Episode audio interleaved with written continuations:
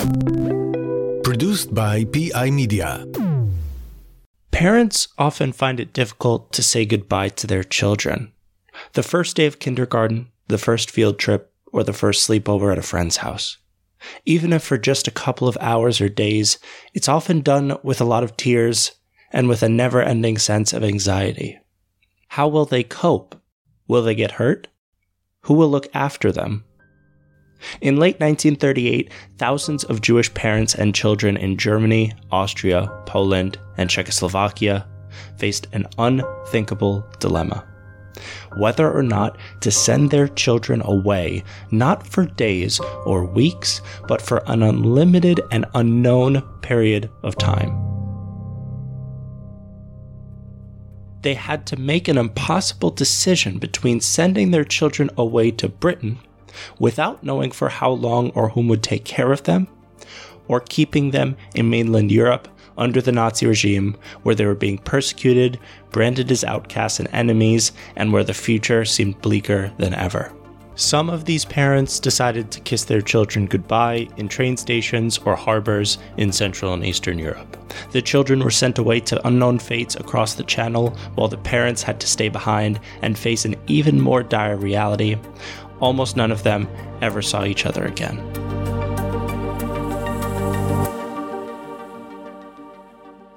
Welcome to On the Holocaust, a podcast from Yad Vashem, the World Holocaust Remembrance Center. I'm your host, Nate Nelson. On today's episode, we're going to examine the daring rescue operation known as the Kindertransport, focusing on the lives it helped save, but also on some less convenient parts of the story. From the complicated lives of the children in Britain to the longing and dilemmas of their parents back home. I'm Jennifer Craig Norton, and I am visiting fellow at the University of Southampton in the UK, where I actually did my PhD on the Kindertransport and um, also did a postdoctoral program there as well. Prior to moving to the UK to do this research, I was a teacher in California for about 20 years. And during that time, I worked as an outreach educator for the Holocaust Museum in Washington, D.C. And that was actually where I first encountered the Kindertransport. Uh, when I would go into classrooms to talk to groups of teachers about teaching about the Holocaust, I found that lots of times they were using the Kindertransport as a kind of happy story that came out of the Holocaust or sort of feel good story about the Holocaust, as teachers are wont to do because it's a difficult history and they want to soften it for their students and find some positive messages out of this really, really grim and difficult history. And then I discovered that there was really virtually nothing academic written about the Kindertransport. There were lots and lots of um, testimonies, memoirs, there were a couple of popular histories, but nothing really that critically examined the Kindertransport. In 2019, Dr. Craig Norton published her book titled The Kindertransport Contesting Memory, which presents the story of the Kindertransport and lays out the different dilemmas, aspects, and implications of the rescue initiative. In 1938, war in Europe seemed inevitable, but it was not yet clear what kind of war it would be. However, the danger present to the Jewish people in Germany and the newly German annexed territories of Austria and Czechoslovakia was clear. When the Nazi Party took power in Germany in 1933, the Nazi leadership began a gradual process of persecution against the Jewish minority in the country. Most of these Jews considered themselves loyal patriots, proud Germans with links to the history, language, and culture of the country. But the Nazi regime sought to change that. At the center of these Nazi efforts were campaigns aimed at dehumanization and marginalization. On April 1st, 1933, Weeks after the Nazi Party assumed power, the paramilitary SA group organized a national boycott against Jewish owned businesses. Two years later, Germany passed the Nuremberg Laws forbidding intermarriage between Jews and non Jews and stripping Jews of their citizenship. Manfred Lindenbaum, nicknamed Manny, then a young child in Germany, vividly recalled the increasing persecution leading to his family's deportation from the country. In uh, 1938, I I have this memory of the clicking of boots, and it was a a, a Nazi official, a policeman. Uh, I don't know what he was, uh, coming into the store and telling uh, my father, "You have to immediately report to the police station with a small suitcase, and you can bring ten marks with you or some." Uh, I don't remember that exact uh, thing, but I remember the small suitcase. And uh, my father had us pack, and we went over to our one remaining Christian friend, and uh, uh, and I guess my father talked to him, and in the end decide, decided that we had to leave.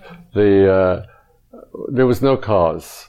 Uh, we there was no place to go. There was no money, uh, and if you went down uh, to the railway station or to get a bus, uh, uh you couldn't run away. So we ended up uh, at the at the police station together across uh, Germany. It was twenty five thousand of us. they called us Ostjuden, which means Eastern Jews. We were born in uh, Germany. My parents had come there as children to Germany, uh-huh. and we can uh, we didn't speak anything except German. We were Germans. And just like that, Manny and his family were deported to the border town of Zbąszyn in Poland in late 1939. They were kicked out of Germany along with almost 17,000 other Jews whose only fault was having Polish citizenship. The persecution of the remaining Jewish population in Germany soon became violent, as told in a testimony by Uri Ben Ari. There were beatings. Even as an eight year old, I was beaten up by gangs of Hitler youth and non Hitler youth, and they also called me Jew boy, bloody Jew, etc. So it was clear to me that it was because I was Jewish. Over time, the Jews were fired from government jobs and were arbitrarily arrested and even murdered. The situation took a marked turn for the worse during the November 1938 pogrom, also known as Kristallnacht. Kristallnacht was a pivotal moment in the history of Germany and of the Jewish population in Europe. Although the crackdown on the Jewish community in Germany was a policy objective of the Nazi regime since its ascent in 1933, the Kristallnacht, or Night of Broken Glass, exposed the worsening attitude towards the Jews in Germany. Synagogues were vandalized, Germans of Jewish faith were lynched and humiliated by Nazi paramilitary members and angry mobs, with 91 Jews dead by the end of the pogrom. This persecution campaign came as a shock for most German Jews, as described by Walter Zvi Bacharach. The feeling was there's no way the Germans we live with will continue to do these things, it's only an episode. That was the atmosphere. It was also the atmosphere on Kristallnacht. They couldn't comprehend it. It came as a blow. I remember my mother standing pale and crying, What's happening? More than 30,000 Jews were sent to concentration camps. Those who came back were scarred and broken, both physically and mentally. By that point, the German desire was clear to kick the Jews out of Germany. Most Jews realized this was not another anti Semitic wave that will gradually end, but a completely new type of event. Many of them wanted to leave, but had no place to go. Kristallnacht got international attention and pointed to the undeniable fact that the German government viewed its Jewish citizens as enemies. But still, the overwhelming majority of the world was not willing to take in Jewish refugees from Germany and its endangered neighbors. These events led several aid organizations to petition the British government with an urgent request let Jewish refugees in. The main one was a Jewish organization, but there were other uh, voluntary organizations. We would call them NGOs today. Um, Christian, uh, the Quakers were very involved. Um, and there was a non denominational group called Save the Children.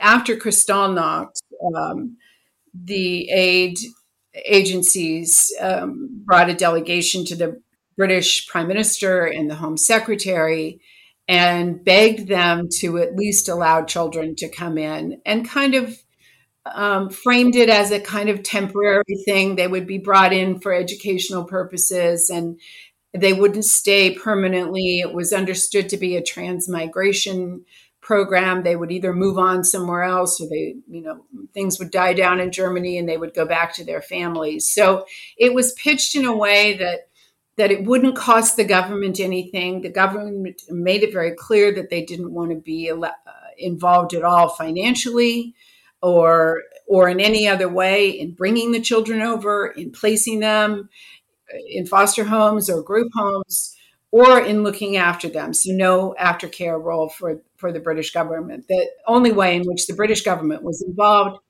was in um, streamlining the visa process, which had been put in place after the Anschluss, after the uh, annexation of Austria in March of 1938.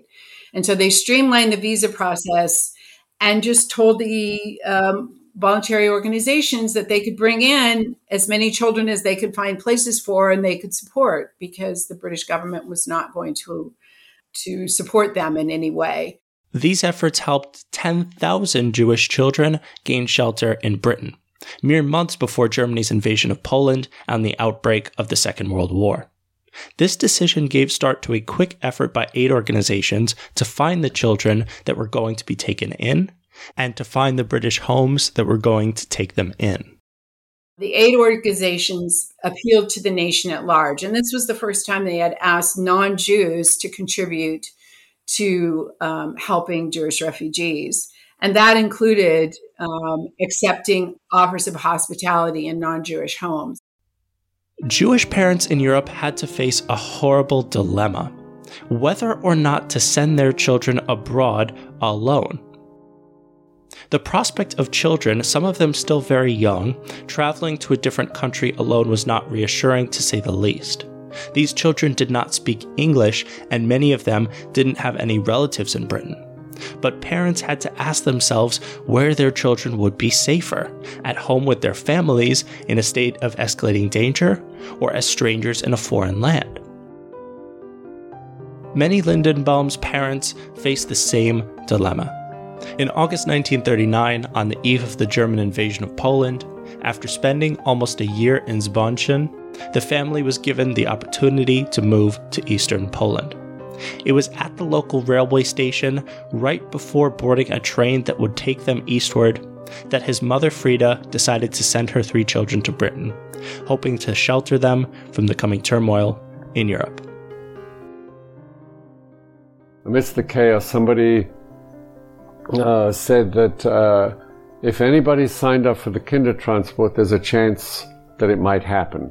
And uh, uh the uh, my mother immediately took me, my brother, and my sister and shoved it over to the to this total stranger. And my mother and father got on a train to go there, and I'm sure they had no idea what was going to happen to them or to us, but they made, they obviously made a, a very brave and right decision. Manny sister Ruth, age 14 at the time, was deemed too old for the program and then was sent back to her parents. The three of them were eventually murdered in Auschwitz. Manny arrived in England with his older brother Siegfried. The Home Secretary, in his famous speech on the on the evening of November 23rd, 1938, when he announced to the to the country that this um, that these children were going to be allowed to come into the country, he acknowledged that you know the parents were going to be left behind in terrible circumstances. But he said that he had assurances from the refugee organizations in Berlin and Vienna and elsewhere uh, on the continent that these parents were eager to, you know, send their children away. And to a certain extent, of course, what parent wouldn't want to save their children? I think most parents had the hope that they would themselves also get out in some way. Almost all of them had, you know, undertaken some effort. In the letters that uh, were in the archival materials um, that were written by parents to the refugee organizations, almost all of them had an American quota number or an affidavit and some hope themselves that they would get out as well. So, for many parents, I think they saw this as just one prong of a strategy. Uh, the, the likelihood of the whole family getting out together to one destination was um, vanishingly small. So they were taking a multi-pronged strategy to get themselves out. So they might send their children on the kinder transport, maybe an older daughter as a as a refugee maid, um, themselves try to get somewhere, uh, Shanghai or, or, or elsewhere. About 10,000 children came to the United Kingdom as part of the kinder transport program. This number was capped by the limited responsiveness by the British public, since the British government only allowed entry for children with a pre-arranged sponsor. As a matter of government policy, these kinder transport children were mostly put in with foster families. In the archival materials, I found quite a bit of material from the from the foster families, letters that they had written to refugee agencies and so forth. And so I was able to start to kind of um, interrogate this material to find out what were some of the motivations. And many of the people who uh, offered to take a child into their home were childless older couples. So they were looking for a child really that they hoped possibly to adopt at some point. And this isn't to say that children were unhappy in these homes. There, there are many accounts in which children found very happy placements in such situations. All of the children were supported to some extent uh, by a, a, weekly or monthly stipend to the um, to the foster parents, and it does appear to me that um, some people were motivated by the money that they would get by bringing a foster child into their home. Lots of people, sadly, were motivated by um, the idea of bringing a, for instance, a teenage Jewish refugee girl into their home and employing her as an unpaid maid. Um, this is uh, was actually fairly common.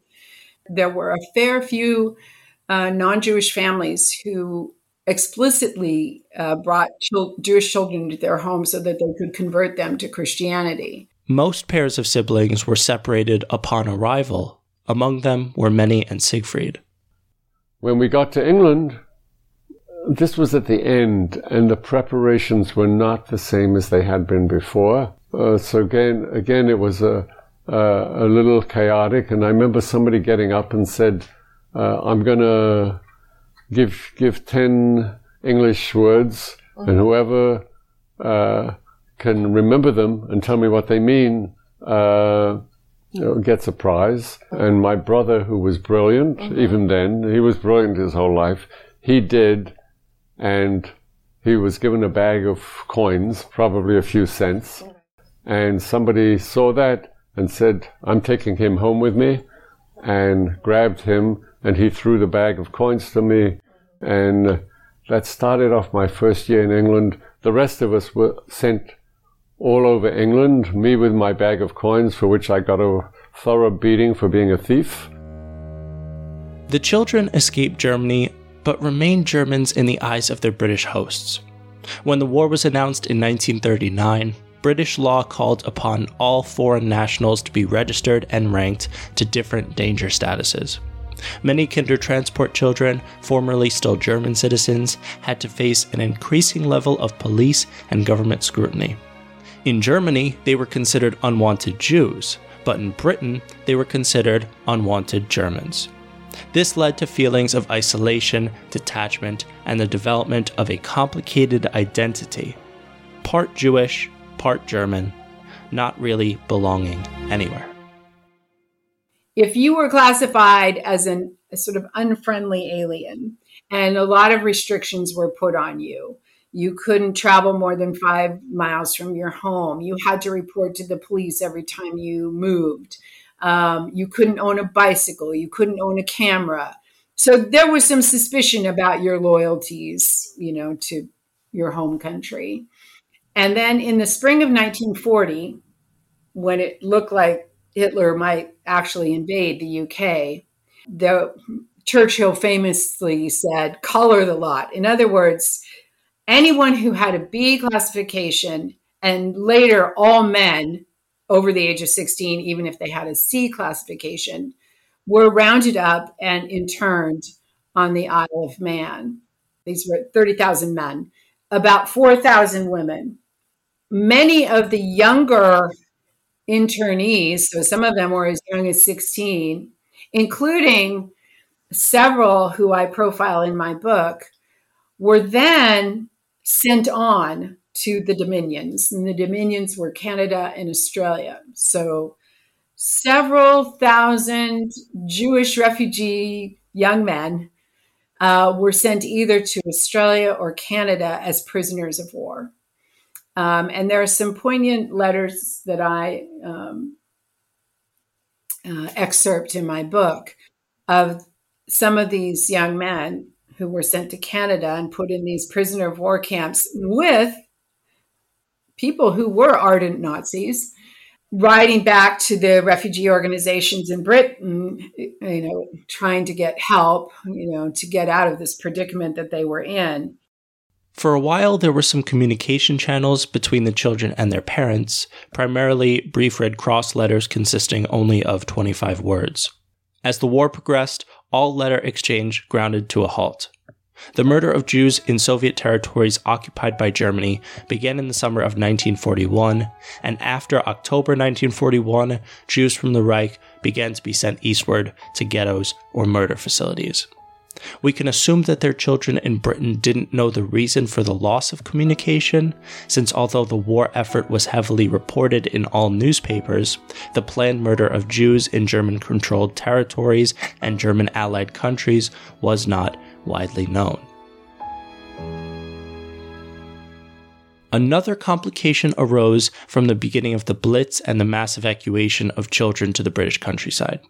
Many Kindertransport children were forced to flee their homes for the second time. In some cases, Kindertransport children also suffered different forms of abuse by their foster families. Every kind of abuse that you can imagine, uh, from um, sort of psychological uh, abuse, um, pure exploitation of these children for their labor, uh, physical abuse, and sexual abuse all of these things uh, appear in in memoirs, in testimony, and to some extent in the archival record. Although sexual abuse is definitely swept under the, the rug for sure, uh, but it did go on. There's no question about that. A lot of these children didn't feel so abused as ignored or that that the people that they were placed with were indifferent to them. So there there is a lot of testimony and accounts of, of lack of affection. The children had to endure feelings of loneliness and frustration deriving from a forced separation that some of them couldn't understand. Well, uh, I, I if, if I'm ashamed of anything in my life, it's the anger that I had from my parents. I, the anger was so great that they, in my mind, had deserted me when actually they were doing a heroic act that I closed my mind off to them. And I can remember my sister and my Zeta, my grandfather, like they were, I was here yesterday. I can't remember them. And uh, for I didn't understand why for a long, long time uh, I think when I became a grandparent, mm-hmm. uh, it, uh, I started thinking back and uh, knowing who they were. So I treasure uh, the, the, their letters. What, what, the, I don't know if I mentioned it before. I visited a cousin in uh, Israel, uh, in Israel, and uh, uh, and I asked if she had anything, and she didn't answer. And eventually, as she was dying, she gave me a treasure trove of letters that my sister had written. That she was studying English, mm. so she would be able to speak with me. She had uh, rejoined my parents in uh, Grodno. Mm-hmm. Uh, and I, I, guess a whole bunch of them were living in one room and, and they were working uh, before they were rounded up and, uh, and uh, taken to Auschwitz. my parents were, were, obviously heroes that they, in, in the, the, the letters are amazing because here they are in this horrible situation and they were concerned about everybody else about the uh, family which was trying to get into South Africa and got there and had to leave. Mm-hmm. The ones that got to Australia, she, they were worried about everybody. And uh, you read the letter, and you, outside of the fact that they say we're cold and we're hungry, uh, they didn't. Uh, there were no complaints in the letters. Manny Lindenbaum is still alive today, Later in life, he found a purpose in volunteering and helping refugees from other war and crisis zones. Um, he eventually volunteered in schools. He is very, very um, active with HIAS, um, with refugee organizations. He's dedicated his um, retirement years to working with refugee organizations and in a way of trying to give back. And you know he finally did come to terms with um, the circumstances of his life. Almost uniquely britain had granted entry to 10,000 jewish refugee children almost certainly saving their lives 10,000 children who got a rare chance to grow and live on these children had to face numerous hardships, from emotional distress and intense loneliness and a sense of detachment to the loss of their families, the extent of which was only fully revealed in 1945. The vast majority of parents of the Kindertransport children did not survive the Holocaust. Only a small number of families got back together after the war.